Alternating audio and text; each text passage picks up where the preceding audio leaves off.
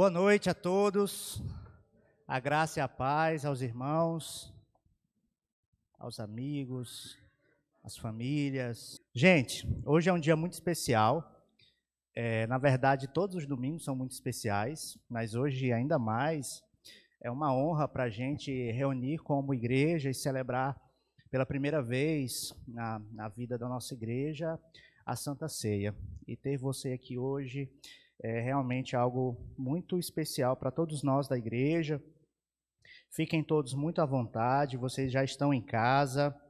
Esse lugar foi feito para adorar o Senhor. E para não me estender muito, eu gostaria que você abrisse a sua Bíblia num texto que nós vamos meditar essa noite. Lá em Romanos, capítulo 5. Bom, irmãos, Romanos capítulo 5. Nós iremos fazer a leitura do verso 1 ao verso 11.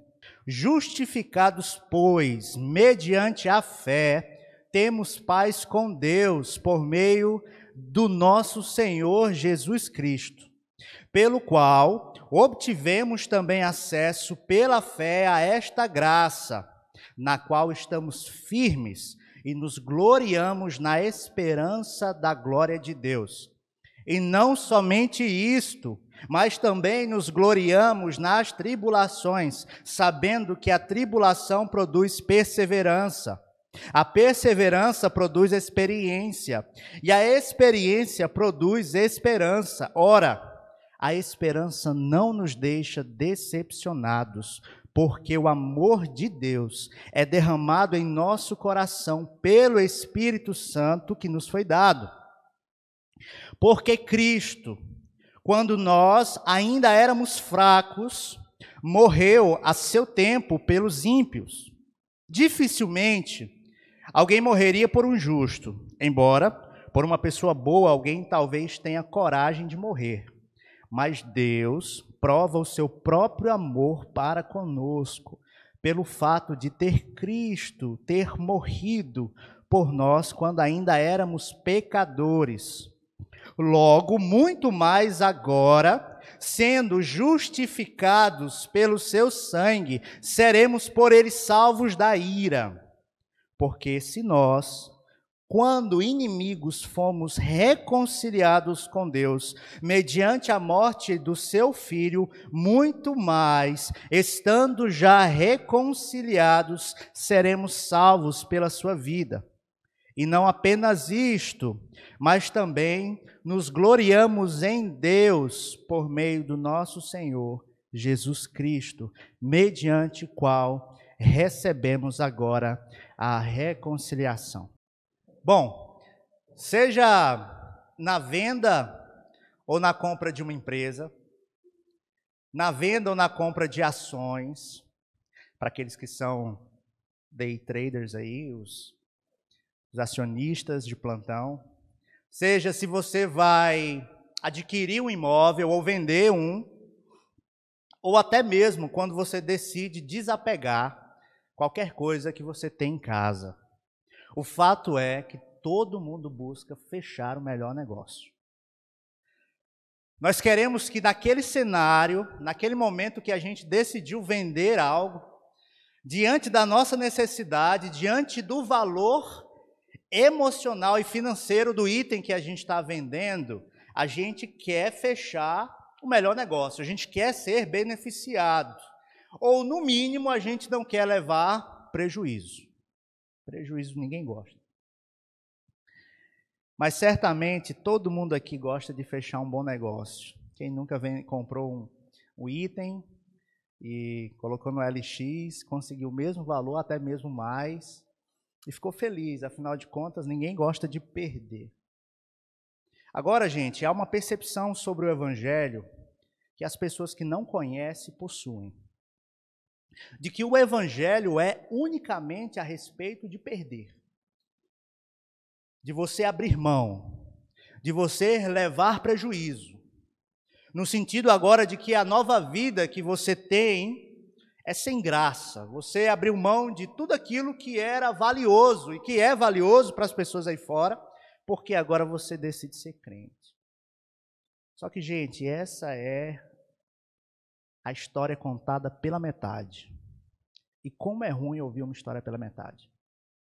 Quem nunca tomou alguma decisão ou se precipitou por ter ouvido só uma parte da história, por ter pegado só uma conversa aleatória sobre um determinado assunto e começou a tirar conclusões sobre esse assunto e foi lá e e depois voltou atrás. Poxa, se eu tivesse esperado um pouquinho mais para ouvir ou então para o tempo certo, entender o contexto geral, eu não teria feito aquilo. E essa percepção de que o evangelho é só perder, é só abrir mão, é só levar prejuízo, é ver o outro se dar bem e você se dar mal, é apenas metade da história.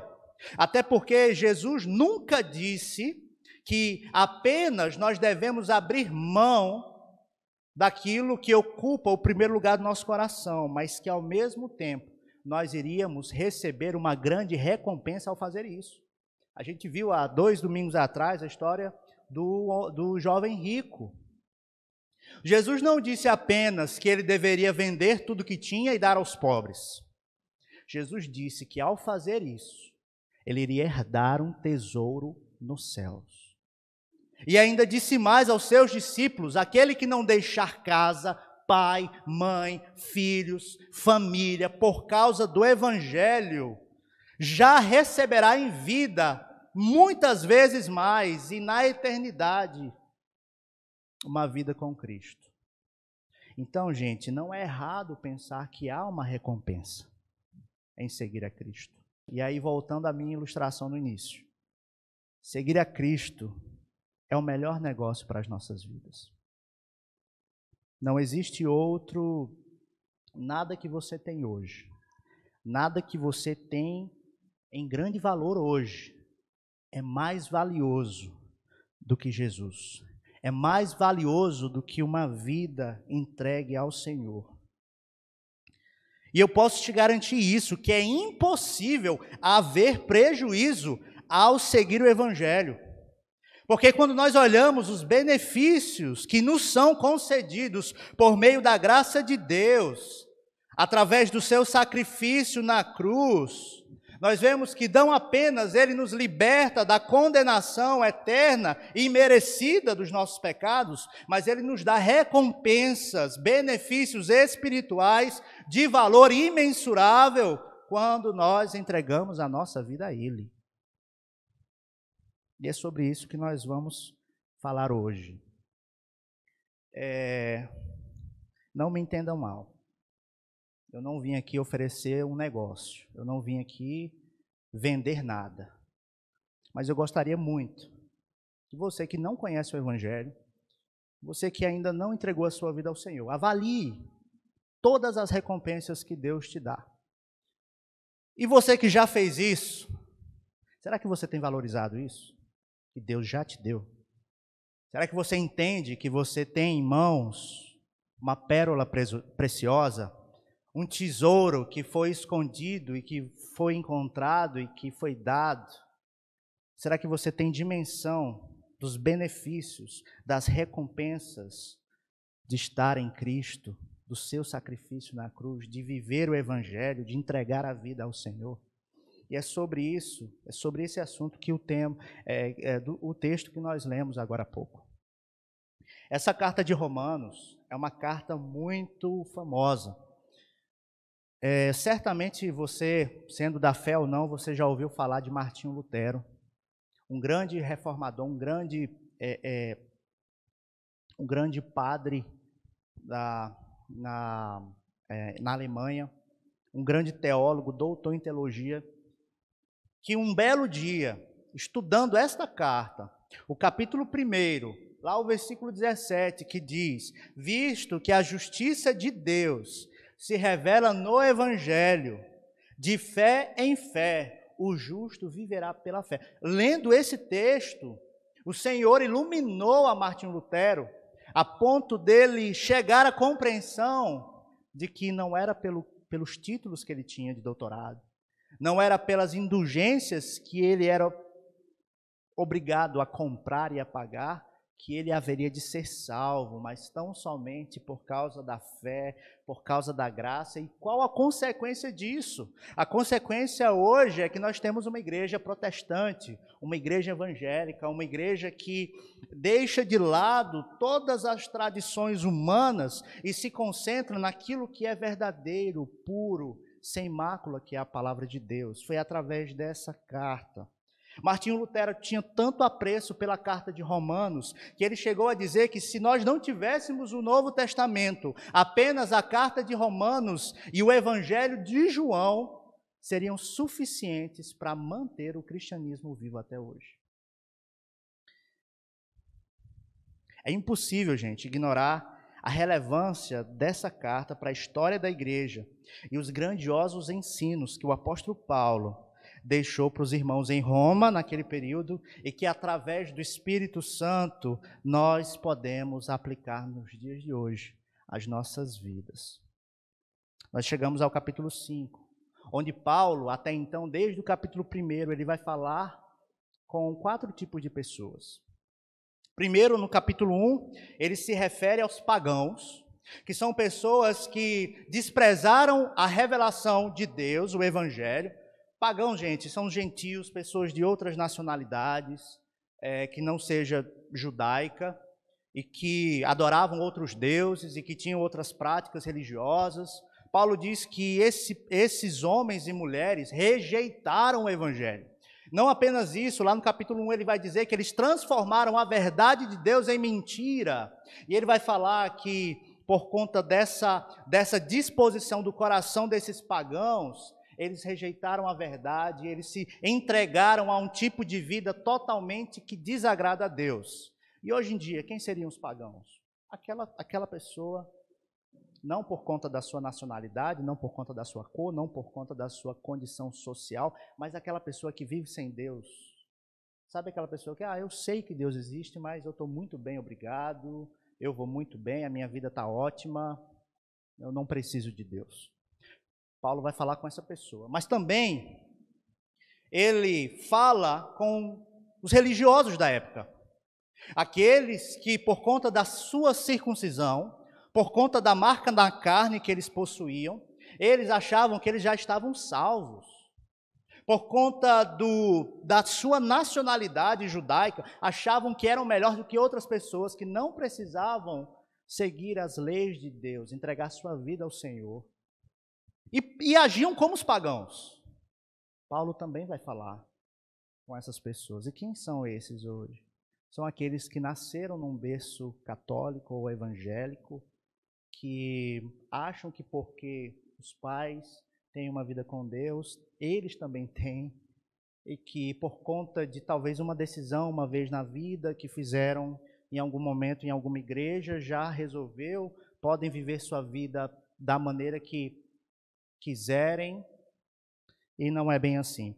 Paulo também, ao falar com os religiosos, além destes que viviam as práticas dos pagãos, ele também se refere àqueles que se achavam muito religiosos, os fariseus, aqueles que se confiavam na sua circuncisão, confiavam na sua nacionalidade, por serem filhos de Abraão, e que viviam à margem da sociedade, cumprindo as leis de Deus de forma superior a qualquer outra pessoa e por isso achavam que eram justos e dignos da salvação.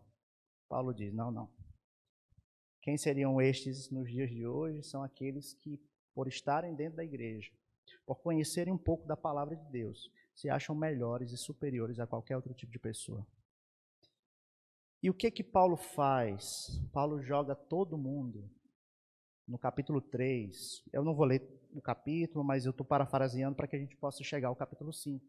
Paulo, no capítulo 3, vai dizer que todos, estes que eu citei anteriormente, esses três grupos, todos eles, diante de Deus, não têm justiça alguma. Diante de Deus são considerados como pecadores. Não há um justo, não há um sequer, não há quem entenda, não há quem busque a Deus, não há quem queira Deus. Ou seja, está todo mundo condenado. E a pergunta é: quem então pode ser salvo? Se o religioso que nasceu num berço cristão, ou aquele que nasceu num berço e que procura viver uma vida de santidade aparente, ou então aquele que despreza Deus, eles estão no mesmo pacote, quem pode ser salvo? E aí Paulo vai direcionar para uma um quarto tipo de pessoa, que são aqueles que foram justificados. São aqueles que não confiam na sua justiça própria. São aqueles que, diante de Deus, se consideram pecadores, indignos, mas que foram favorecidos pela graça e pelo amor de Deus. Aqueles que creram e que confessaram o Senhor Jesus como seu Salvador. Estes são salvos, não por mérito deles, não porque eles são melhores do que alguém, mas porque Deus, por amor, decidiu salvá-los. E é então, gente, que nós chegamos então no capítulo 5, e é e são a estes que Paulo vai iniciar um discurso sobre os benefícios de uma vida agora com Cristo. Veja bem, no versículo 1, o texto diz que nós, justificados, Paulo diz, justificados, pois, mediante a fé, temos paz com Deus por meio do nosso Senhor Jesus Cristo o maior benefício e o primeiro, Paulo começa falando que nós somos justificados, mas o que isso quer dizer? Justificados vem da palavra justo. Mas não no sentido de que a gente é inocente, de que a gente é coitadinho, de que nós somos pessoas boas, que temos um coração puro, que não erramos diante de Deus. Mas naquela época, esse era um termo jurídico usado quando uma sentença era dada em favor daquele que era julgado. Imagine você diante de um réu, ou como réu diante de um juiz no tribunal. Aquele momento que o juiz ele faz a sentença e diz que você está livre. Eu não estou falando nada a respeito do crime que você cometeu. Mas quando alguém era declarado livre, ele também era declarado justo ele era naquele momento justificado. E Paulo está usando esse termo para se referir àqueles que entregam a sua vida a Cristo. Eles não são justos porque são bonzinhos, mas porque eles foram declarados inocentes no tribunal de Deus. Gente, no capítulo 1 nós vimos os pagãos, eu citei aqui na verdade, eles desobedecem deliberadamente a Deus em seus atos, em seus pensamentos. Eles estão em inimizade com Deus. Pelos seus próprios pecados, eles são condenados. Paulo está dizendo: justificados, pois, mediante a fé. Só é possível ser declarado justo através da fé no Senhor e Salvador Jesus. Só é possível ser inocentado das culpas que nós carregamos, gente. Porque nós fomos libertos naquele tribunal de Deus, não porque a gente fez algo bom, mas porque Deus enviou seu filho ao mundo para que morresse em nosso lugar. E isso, Isaías vai falar muito bem. Lá no capítulo 53, eu vou só parafrasear aqui. Isaías, no capítulo 53, ao falar sobre o servo sofredor, ao filho de Deus, ele vai dizer que ele tomou sobre si as nossas enfermidades, que ele foi traspassado pelas nossas transgressões, e ele foi esmagado pela nossa iniquidade. Ou seja, no tribunal de Deus, alguém foi sentenciado Alguém pagou o preço pelos pecados. E glória a Deus que não fomos nós. Jesus, ele pagou por nós. Ele foi moído, ele foi esmagado, ele foi traspassado, uma morte com muitas dores, para que eu e você fôssemos declarados inocentes, justos diante de Deus. Esse é o primeiro benefício, mas ele continua falando que nós tendo sido justificados mediante a fé, agora nós temos paz com Deus. Eu não sei se você já ficou intrigado com alguém da sua família. Certamente aqui já deve ter acontecido. ou até mesmo com um amigo, ou até mesmo com seus pais, ou até mesmo talvez com seu pastor, mas não é algo que traz paz. Sabe quando você evita os mesmos lugares, você torce para não encontrar aquela pessoa, você está em inimizade com alguém é algo que traz tormento. É por isso que o perdão, como nós vimos até numa, numa das células, é você assumir o prejuízo. É você dizer, apesar do que aquela pessoa fez, eu perdoo. Eu assumo o prejuízo para mim, porque eu quero me libertar desse peso, porque realmente é muito ruim você estar em inimizade com alguém. Agora eu lhe pergunto: se você ainda não entregou a sua vida a Jesus, saiba que você está em inimizade contra Deus. Não porque Deus está de mau humor com você, mas porque, infelizmente, ainda os seus pecados não foram perdoados. Você ainda, em pensamentos, em atitudes, em palavras que não saíram da sua boca, você desagrada a Deus. E como conviver com alguém que você desagrada o tempo todo?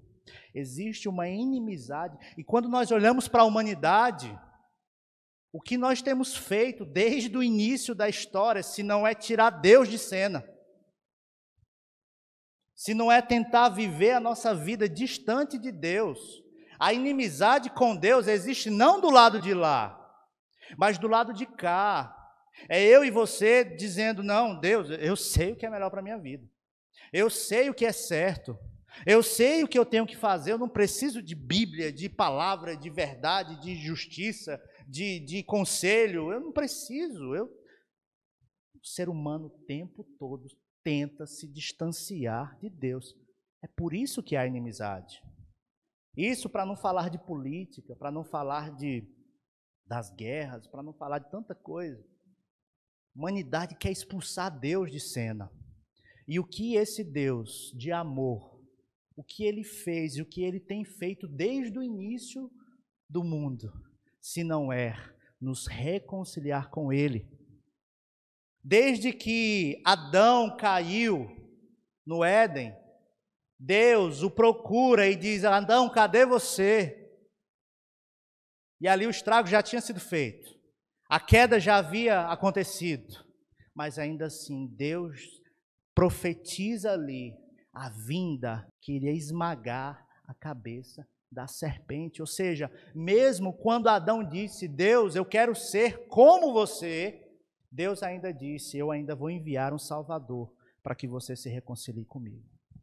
Quando nós olhamos para a história de Israel, nós vemos que Deus ali, quando o povo está no deserto, estabelece um tabernáculo, porque Deus queria estar com o povo. Quando Israel então consegue chegar a Canaã, Deus estabelece um templo ali para que fosse morada dele, para que ele pudesse ser adorado, estar em no meio do povo. O nosso Senhor Jesus também é conhecido como Emanuel, Deus conosco, um Deus presente. Isso é, gente, um Deus o tempo todo buscando reconciliação comigo e com você, e nós rejeitamos ele. Por isso que Paulo vai dizer que quando nós somos declarados justos, quando nós cremos em Cristo Jesus, os nossos olhos são abertos, somos declarados justos, nós temos paz com Deus. Aí eu te pergunto: se você não tem paz quando você está em guerra com algum familiar, será que você consegue viver em paz em guerra com Deus?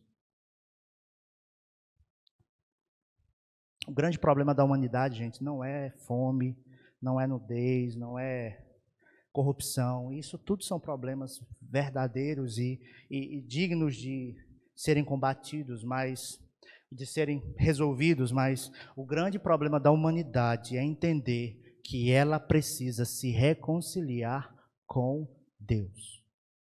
E Paulo diz que quando nós fomos justificados, nós temos paz com Ele. Olha que privilégio, gente. Lembra que eu falei de achar que é só perder? De que o evangelho é só abrir mão? É só prejuízo? Olha aqui. Paulo não está dizendo, ah, quando você morrer, você vai ter paz com. Não, Paulo está dizendo, quando você tem os seus olhos abertos, você é justificado e você tem paz com Deus. E aí, gente, não para por aí, não.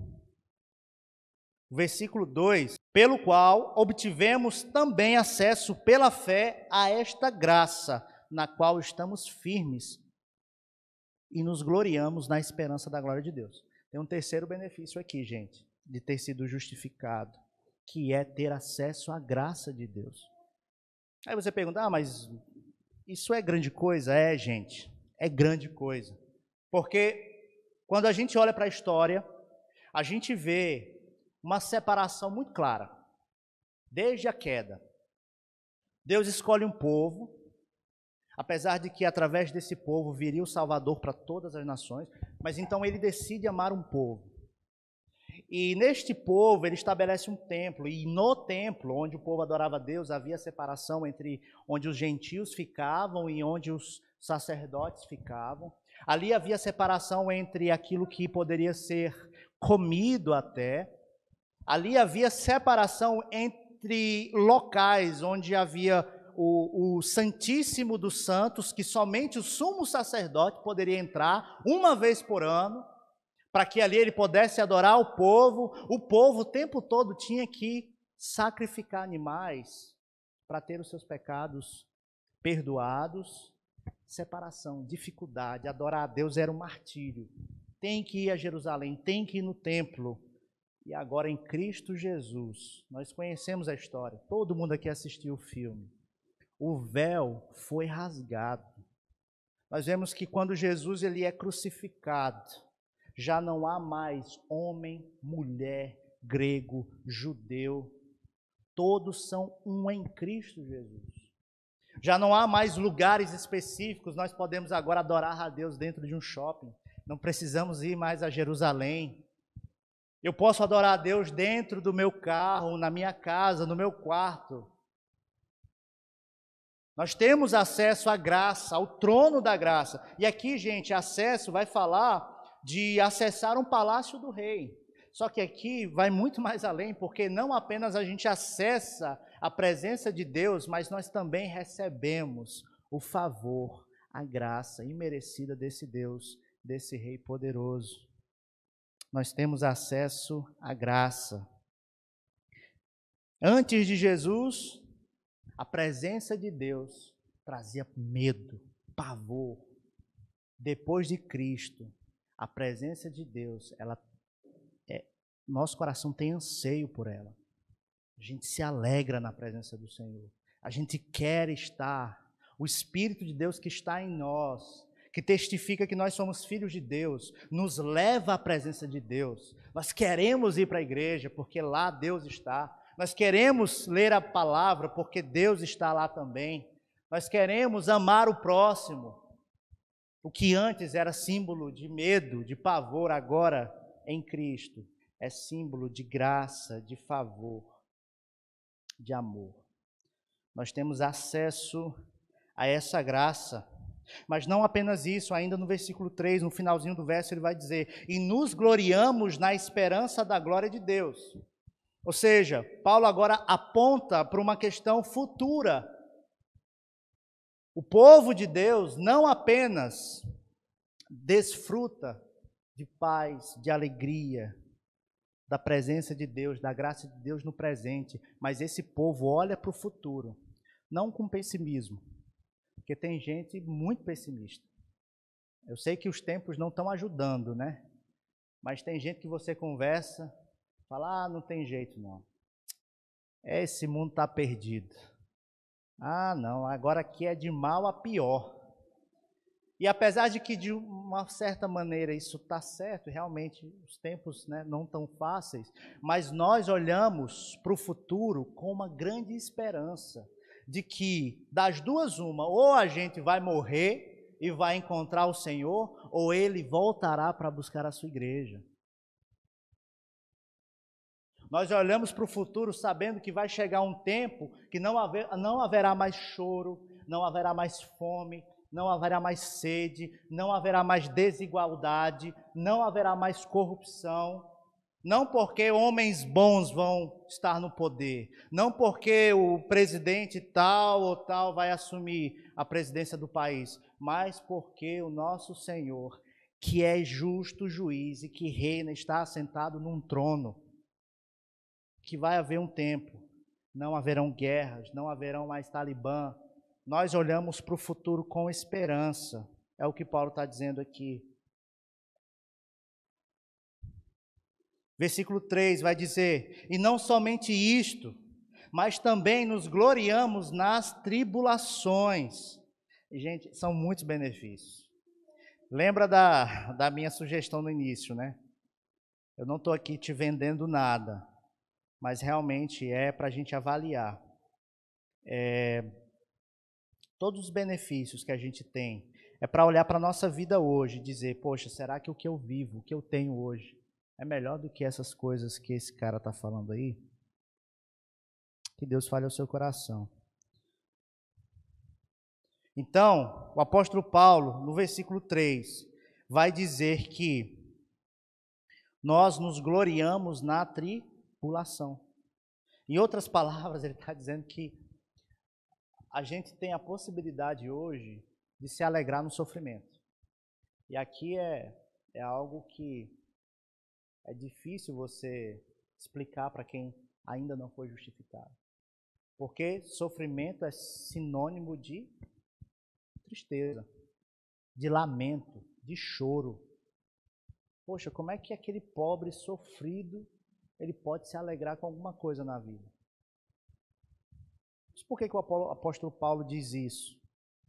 E ele continua no versículo 3: Nós nos alegramos, nos gloriamos nas tribulações, sabendo que a tribulação produz perseverança.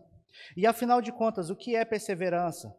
Perseverar, gente, é se manter firme, paciente, se manter constante diante do propósito, apesar da situação. Eu tenho um colega de trabalho que diz assim: Olha, Deus não te dá paciência, Deus te dá oportunidade. Então, quando você disser assim, Deus me dá mais paciência, eu preciso ter paciência, Ele vai colocar uma situação na sua vida, pode esperar. Gente, porque como é que você aprende a ser paciente quando as coisas você recebe de mão beijada? Que paciência você vai aprender? Então presta muita atenção naquilo que você está pedindo para Deus, porque aquilo que Ele pode te dar é mediante a um processo. A paciência é mediante um processo que exige paciência. Ah, não, eu não tenho paciência com esses meninos. Deus me dá paciência, Ele vai te dar outro filho. Essa eu recebo, né, Dani? Vamos ter cuidado aí no que a gente está falando. Então, veja bem, Deus ele não te dá, é, ele não te dá paciência, ele te dá a oportunidade de ser paciente. Então, tenha muito cuidado naquilo que você está pedindo. Mas por que, que o apóstolo Paulo disse que eu me alegro na tribulação? Porque ele diz que não é o sofrer pelo sofrimento. Não é a tristeza pela tristeza. Ah, se eu for triste, é porque na tristeza tem pessoas que se alegram. Simplesmente, né, a gente vive numa sociedade com muitos males é, psicossomáticos, é, pessoas que gostam de estar sozinhas, em meio ao, ao luto. Mas aqui ele diz o seguinte: que o sofrimento produz alguma coisa. O sofrimento produz perseverança.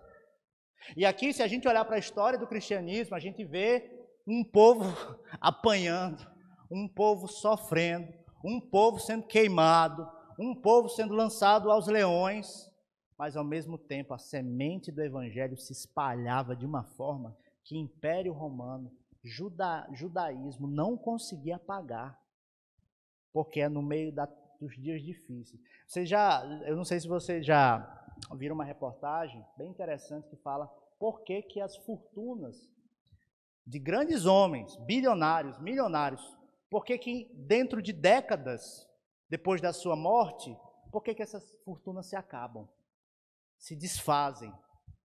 E aí mostra como esses homens, né, eles conseguiram as suas riquezas em meio a tempos difíceis, a, a, a batalhas, a lutas, e aí os filhos herdam os seus bens e os filhos não participaram desses tempos difíceis.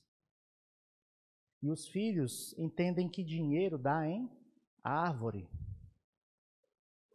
E poucos, poucas décadas depois, tudo se acaba.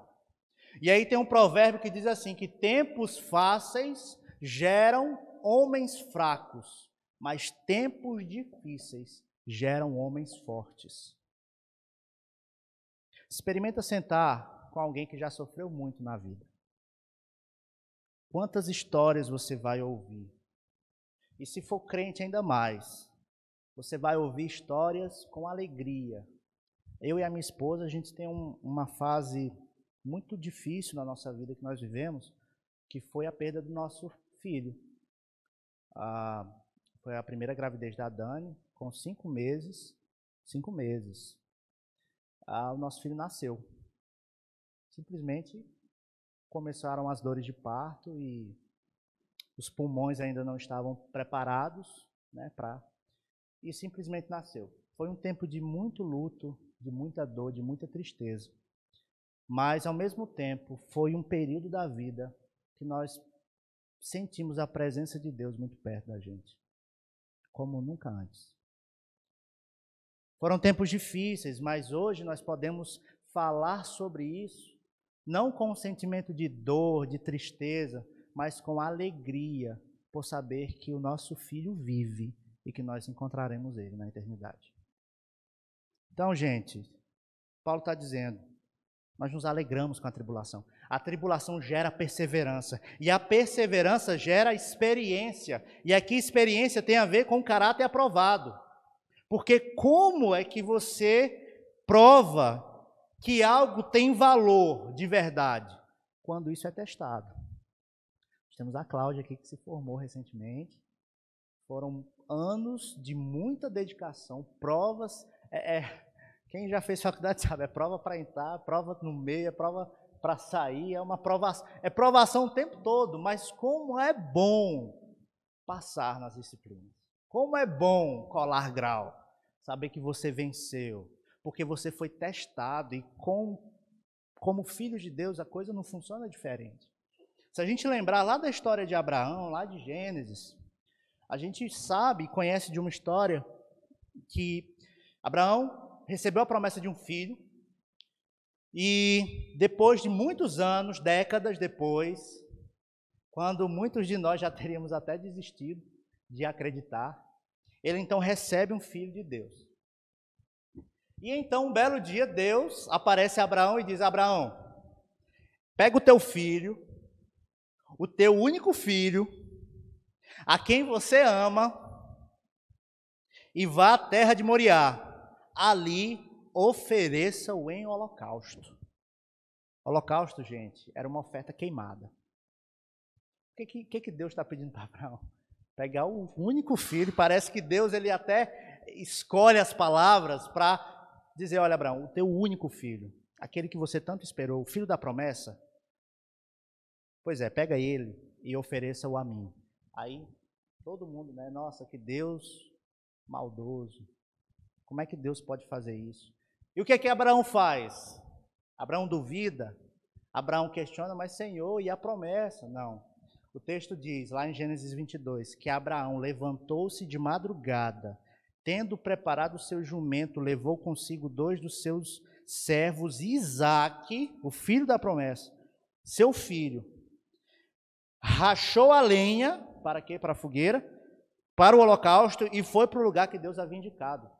Abraão não questionou, Abraão não duvidou, Abraão não ficou sem sono, ele simplesmente obedeceu. E o final da história nós conhecemos. Quando Abraão estava prestes a matar Isaac, Deus então diz: Agora eu sei que você é fiel. E lá em Hebreus, esse mesmo Abraão, lá no capítulo 11, na galeria da fé, ele é chamado como pai da fé como grande exemplo. E o texto diz que Abraão considerou que Deus era poderoso até para ressuscitar Isaac dentre os mortos, de onde também figurativamente o recebeu de volta. Ou seja, Abraão foi testado, provado, e ele passou no teste. E como é bom passar no teste de Deus. Então, se você está passando por uma provação na sua vida, louve a Deus por isso. E aguarde o tempo certo, você será aprovado em nome de Jesus. Então, a, a tribulação gera perseverança, a perseverança gera experiência, e a experiência gera esperança. E a esperança de que Deus está no controle de todas as coisas. Porque, gente, quando nós passamos pela tribulação, e você percebe Deus presente o tempo todo, você tem convicção de que realmente Deus existe, de que Ele voltará, de que você foi salvo, de que você foi justificado. E assim como o ouro precisa passar pelo fogo para ter a sua escória toda retirada, assim também nós precisamos ser forjados por Deus para sermos conforme a imagem do seu Filho amado Jesus. E aqui no versículo 5, ora, a esperança não nos deixa decepcionados, porque o amor de Deus é derramado em nosso coração pelo Espírito Santo que nos foi dado. Se não fosse bastante ter paz com Deus, ser justificado, é, ter acesso à graça de Deus, é, se gloriar na esperança da glória de Deus, de se alegrar na tribulação, ainda assim Paulo diz que nós temos o amor de Deus. E que amor, gente? É o verdadeiro amor. Se você estiver procurando pela definição de amor, não olhe para a rede social. Não olhe para o Instagram. A verdadeira definição de amor é a cruz. Porque o apóstolo Paulo vai dizer, ainda assim nesse texto, e eu quero ler com vocês, lá no versículo 6: Porque Cristo quando nós ainda éramos fracos, morreu a seu tempo pelos ímpios. Veja aqui, dificilmente alguém morreria por um justo, embora por uma pessoa boa, alguém talvez tenha coragem de morrer. Olha o que o apóstolo Paulo está dizendo. Uma mãe morreria por um filho? Lógico, dez vezes. Um pai morreria por um filho? Com certeza. Só que o nosso amor humano, ele é baseado, de certa forma, em meritocracia. Porque é o meu filho. Eu sei que às vezes o filho não dá muita alegria, dá dor de cabeça, mas filho é filho. Você dá a sua vida, isso é de Deus. É um reflexo do amor de Deus também. Mas você dá a sua vida por alguém que tem algum valor para você. O que Paulo está dizendo é que nós éramos inimigos de Deus, desobedientes, escravos das nossas paixões, surdos para qualquer conselho de Deus, alheios a qualquer coisa espiritual. Por essas pessoas fracas, ímpios, inimigos, foi por nós que ele morreu por alguém que seja uma boa pessoa, você morreria, você entregaria a sua vida. E por alguém que te despreza, por alguém que não quer saber de você, você daria a sua vida? Eu não. Você daria a sua vida por um estranho? Eu não daria. O que que Jesus fez na cruz? Prazer, meu nome é estranho. Prazer, meu nome é inimigo de Deus. Prazer, meu nome é escravo das minhas paixões. E foi por mim que ele morreu. Que privilégio, gente. Celebrar a ceia do Senhor é lembrar disso. Não é só um momento, um ritual, um simbolismo. Não, mas é lembrar de que o amor se encarnou, se fez carne, não sendo suficiente. Tanta humilhação para um Deus tão grande, ele ainda morreu numa cruz, por mim e por você. Esse é o amor de Deus. Essa é a definição de amor.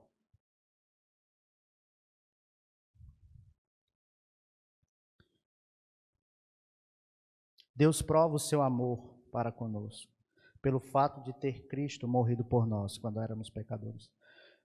Versículo 9 em diante: Logo, muito mais agora, sendo justificados pelo seu sangue, seremos por ele salvos da ira, porque se nós, quando inimigos, fomos reconciliados com Deus mediante a morte do seu filho, muito mais, estando já reconciliados, seremos salvos pela sua vida. E não apenas isso, mas também nos gloriamos em Deus por meio do nosso Senhor Jesus Cristo, mediante o qual recebemos agora a reconciliação. O que é que Paulo está dizendo? Se vocês, quando eram inimigos, Deus morreu por vocês, quando vocês não valiam nada, Ele fez algo grandioso por vocês, agora imagine o que Ele é capaz de fazer sendo vocês agora justificados, filhos dele, herdeiros, co-herdeiros com Cristo. Se quando vocês não, vocês não tinham valor nenhum, não vale uma prata, Deus ainda entregou o seu filho. O que ele é capaz de fazer por você agora que você é filho dele? Irmãos, isso aqui, gente, é o restante da história. Sim, o evangelho é abrir mão Sim, o evangelho é levar prejuízo às vezes. A gente até falou do perdão. O perdão é você assumir um prejuízo para você, para você se libertar, para você libertar o outro. Mas o evangelho também é ganhar a Cristo. O evangelho também é ter paz com Deus, é ter esperança, é ter alegria na tribulação, é ter o amor de Deus derramado no nosso coração pelo Espírito Santo, é ter tudo isso. E aí eu te pergunto: é um bom negócio, sim ou não? Eu não sei você, mas eu considero. Eu considero um ótimo negócio. A ponto de investir a minha vida nisso. Que você também entenda assim. Para a gente concluir, Cristo não apenas morreu por nós, mas vive para nós não apenas verteu seu sangue por nós, mas intercede continuamente por nós. Não apenas foi nosso substituto na cruz, mas é o nosso intercessor junto ao trono de graça. Ele nos reconciliou. E nesse reino de paz já não há guerra. E essa é a bela história, a mais bela história que já foi escrita.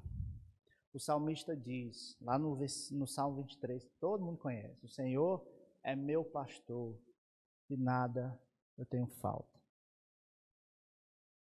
As pessoas às vezes entendem como eu não terei falta no futuro, mas na verdade o texto quer dizer eu não tenho falta de nada hoje. Eu tenho paz com Deus, eu fui justificado, eu tenho amor de Deus no meu coração através do Espírito, eu tenho alegria na tribulação. Gente, eu tenho tudo que eu preciso. Ah, mas você não tem dinheiro, você não tem um carro, você não é formado, você ainda não tem uma pós, você ainda não tem um emprego, você problema, isso aí é coisas que vão ficar. Eu quero coisas espirituais, eu quero acumular tesouros onde a traça, onde o ladrão não rouba, onde a traça não corrói, eu quero acumular tesouros em Cristo. Amém? Louvado seja Deus. Vamos fazer uma oração. Obrigado, Pai. Obrigado porque o Senhor nos salvou.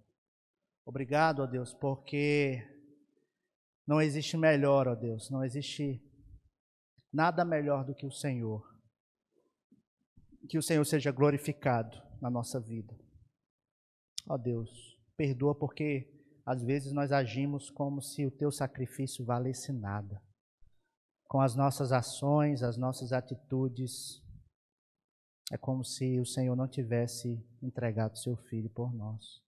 Mas que essa noite o Senhor nos desperte a entender a preciosidade da cruz a preciosidade do teu santo e perfeito sacrifício por nós. Essa é a nossa oração. Em nome de Jesus. Amém.